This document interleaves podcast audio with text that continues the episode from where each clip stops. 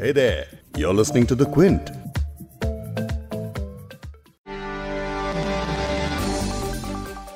उत्तर प्रदेश के हाथरस में 14 सितंबर को कथित तौर पर हुए गैंगरेप और हत्या के जघन्य अपराध से पूरा देश दहल उठा और अब पीड़ित परिवार को न्याय दिलाने की मांग बुलंद होती जा रही है और देश भर में प्रदर्शन हो रहे हैं लेकिन इस केस को लेकर अब पुलिस कई चीज़ों का खंडन करने में जुट गई है सबसे बड़ा खंडन ये है कि पीड़िता के साथ गैंग रेप नहीं हुआ था। एक अक्टूबर को उत्तर प्रदेश के ADG law and order Prashant Kumar ने बताया कि पोस्टमार्टम रिपोर्ट से साबित हुआ है कि पीड़िता की मौत गर्दन में चोट लगने के कारण हुई है और फॉरेंसिक रिपोर्ट में पीड़िता के शरीर में स्पर्म नहीं पाया गया है, जिससे साबित होता है कि बलात्कार नहीं किया गया। लेकिन यूपी पुलिस के इस दावे के बाद कानून के जानकारों और फॉरेंसिक एक्सपर्ट्स ने पुलिस अधिकारी को जमकर फटकार लगाई है और कानून का पाठ पढ़ने की नसीहत दी है।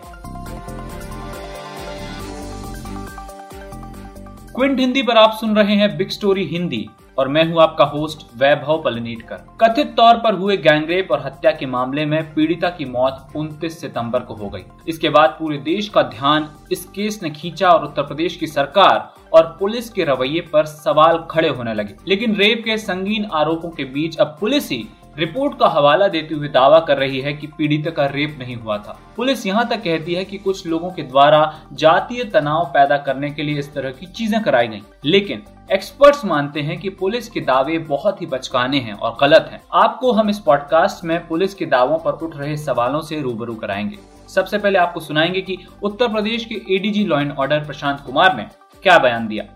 जो दिल्ली के पीएम रिपोर्ट में जो मृत्यु का कारण आया है वो गले में चोट होने के कारण और उसके दौरान जो ट्रॉमा होता है उसके कारण आना बताया गया है।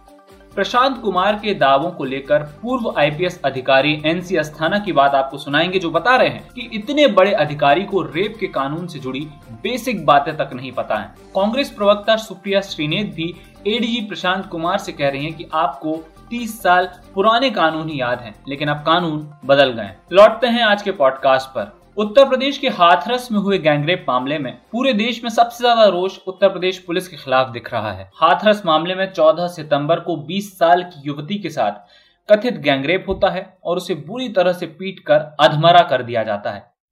पीड़िता की हड्डियाँ तोड़ दी जाती हैं, लेकिन इसके बाद पुलिस व्यवस्था की लचरता देखते ही बनती है। पहले तो पुलिस ने रेप का केस ही दर्ज नहीं किया। हालाँकि पीड़िता के आरोप लगाने के बाद रेप की धाराएँ शामिल की गईं।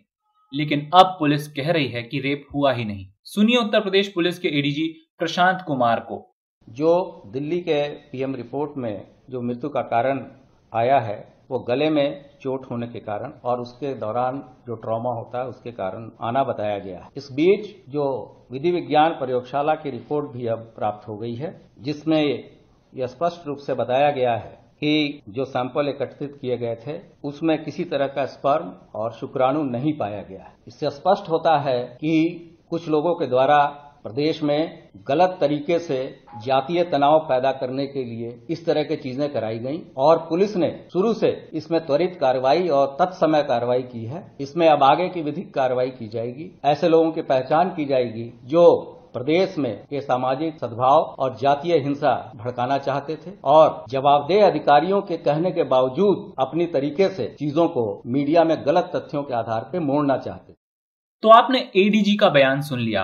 अब आपको परिवार का पक्ष सुनाते हैं, जिसे सुनने के बाद सिहरन पैदा होने लगती है कि मानवीयता की मर्यादा को कैसे तार तार किया गया। परिवार का आरोप है कि जब पुलिस को इस मामले की जानकारी दी गई तो तुरंत कार्रवाई करने की बजाय परिवार और युवती पर ही सवाल खड़े किए गए। पीड़िता के भाई ने एसएचओ की बदसलूकी को लेकर बताया कि उसने दर्द में कराह रही और पत्थर पर बेसुध पड़ी उसकी बहन को कहा कि वो नौटंकी कर रही है। युवती के भाई ने बताया कि पुलिस ने इस मामले में शिकायत दर्ज की तो मामला मारपीट और गला दबाने का दर्ज किया गया।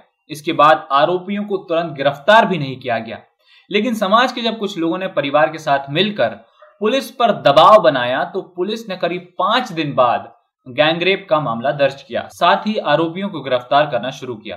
अब फिर से लौटते हैं एडीजी प्रशांत कुमार के बयान पर, जिसमें उन्होंने ये बताने की कोशिश की है कि रेप हुआ ही नहीं था। इस मामले में रिटायर्ड पुलिस अफसर एनसी अस्थाना ने पुलिस के इस दावे को कटघरे में खड़ा किया है। सुनिए, वो क्या कह रहे हैं।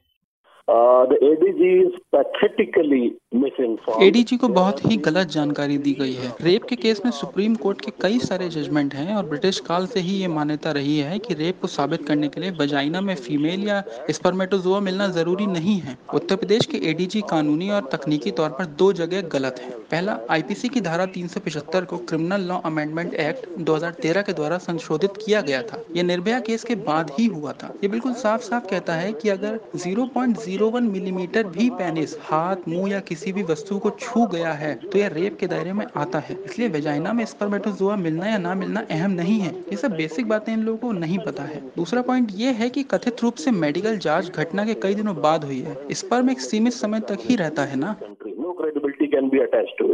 अब आते हैं क्विंट के यूपी पुलिस से सख्त सवालों पर। क्विंट की रिपोर्टर अस्मिता नंदी ने भी एक रिपोर्ट लिखी है जिसमें उत्तर प्रदेश पुलिस की कार्रवाई पर सख्त सवाल पूछे गए हैं, जिनका जवाब उत्तर प्रदेश पुलिस को ज़रूर देना चाहिए। आपको बता दें कि क्विंट रिपोर्टर अस्मिता ने हाथरस गैंगरेप केस और मर्डर केस में ग्राउंड ज़ीरो पर जाकर रिपोर्टिंग की है। आप क्विंट की वेबसाइट पर जाकर इस रिपोर्टिंग को देख सकते हैं और पढ़ सकते हैं। तो शुरू करते हैं वो सवाल जिनके जवाब यूपी पुलिस को देना चाहिए। सवाल नंबर एक, क्या उत्तर प्रदेश पुलिस का रेप नहीं होने का दावा भारत के कानून के मुताबिक है। हमारा कानून साफ़ साफ़ कहता है कि स्वाब सैंपल में अगर स्पर्म नहीं मिलता है तो इससे यह साबित नहीं होता कि रेप नहीं हुआ है। और ये आपने एनसी अस्थाना से भी सुना है कि रेप की असल परिभाषा कानून के मुताबिक क्या है। लेकिन यूपी पुलिस को दावा करने के पहले इतनी भी जानकारी नहीं थी। दूसरा सवाल यह है कि क्या उत्तर प्रदेश पुलिस को देरी से किए गए मेडिकल परीक्षण से सही रिज़ल्ट मिल सकते हैं? जिस फॉरेंसिक रिपोर्ट के आधार पर उत्तर प्रदेश पुलिस स्पर्म न मिलने का दावा कर रही है, उसका टेस्ट 25 सितंबर को हुआ था, जबकि इसके छह दिन पहले युवती ने आरोप लगाया था कि उसके साथ यौन हिंसा हुई है।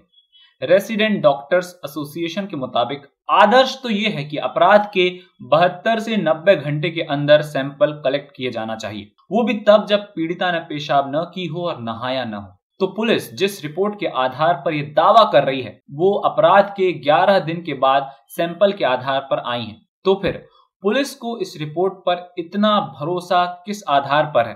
क्या पुलिस को भी इतनी समझ नहीं है? तीसरा सवाल, पोस्टमार्टम रिपोर्ट में दावा किया गया कि लड़की के प्राइवेट पार्ट में पुराने भरे हुए घाव पाए गए। गाइनेकोलॉजिस्ट ने हमें नाम न बताने की शर्त पर बताया कि अपराध के 11 दिन बाद माइनर इंजरी हील हो जाती है, यानी उसके घाव भर जाते हैं। क्या यूपी पुलिस इन भरे हुए घावों की जाँच नहीं करेगी, जिसका ज़िक्र पोस्टमार्टम रिपोर्ट में किया गया है? चौथा सवाल, यूपी पुलिस ने कई सारे सबूतों और गवाहों को अपनी जाँच का हिस्सा क्यों नहीं बनाया? यूपी एडीजी प्रशांत कुमार ने एनडीटीवी से बात करते हुए कहा कि घटना के एक हफ़्ते बाद लड़की ने आरोप लगाया कि उसके साथ रेप हुआ है। इसके बाद एफआईआर में रेप के चार्ज को शामिल किया गया। लेकिन लड़की की माँ ने बताया था कि 14 सितंबर को ही उन्होंने बेटी को खेत में पाया तो उसके कपड़े फटे हुए थे, उसकी वजाइना से खून बह रहा था। जरा सोच कर देखिए। पुलिस को कोई बता रहा है कि उसकी बेटी खेत में इस अवस्था में मिली है? तो क्या उसके साथ यौन हिंसा को लेकर जाँच करना पुलिस का दायित्व नहीं बनता है? कम से कम पुलिस छेड़खानी का ही केस दर्ज करती,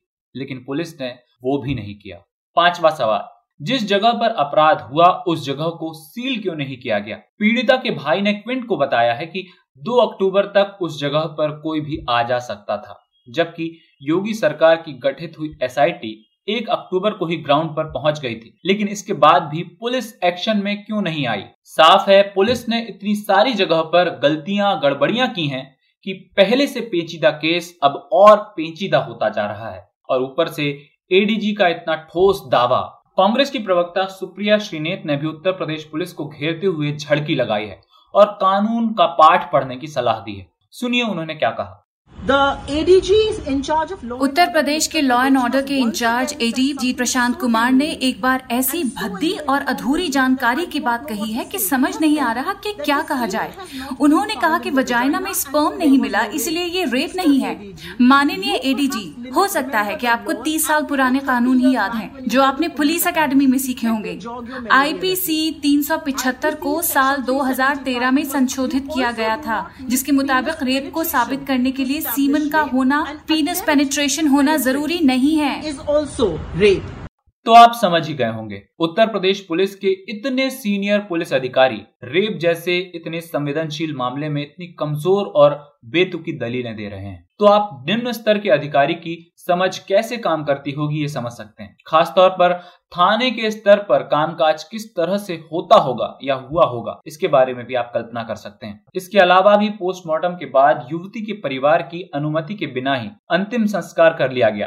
पीड़ित परिवार से किसी को मिलने नहीं दिया जा रहा मीडिया के साथ पुलिस बुरा बर्ताव कर रही है। परिवार मीडिया से मिलना चाहता है, लेकिन एसपी का कहना है कि सात दिन तक, यानी जब तक गाँव में एसआईटी की टीम है, तब तक मीडिया की एंट्री बंद रहेगी। इस बीच एक मोबाइल से बना वीडियो भी वायरल हुआ, जिसमें हाथरस के डीएम पीड़िता के पिता पर धमकी भरे अंदाज में दबाव बनाते नज़र आ रहे हैं। तो इस सब के बीच सवाल उठता है कि उत्तर प्रदेश की पुलिस और सरकार क्या छिपाने की कोशिश कर रही है? बिना मीडिया, बिना विपक्ष, बिना वकील के पीड़ित परिवार के साथ क्या हो रहा है? अब सभी को एसआईटी जाँच रिपोर्ट का इंतज़ार है और यही उम्मीद है कि पीड़िता के जीते जी तो उसके साथ न्याय नहीं हुआ, लेकिन मरने के बाद उसके गुनाहगारों को कड़ी सजा ज़रूर मिलेगी।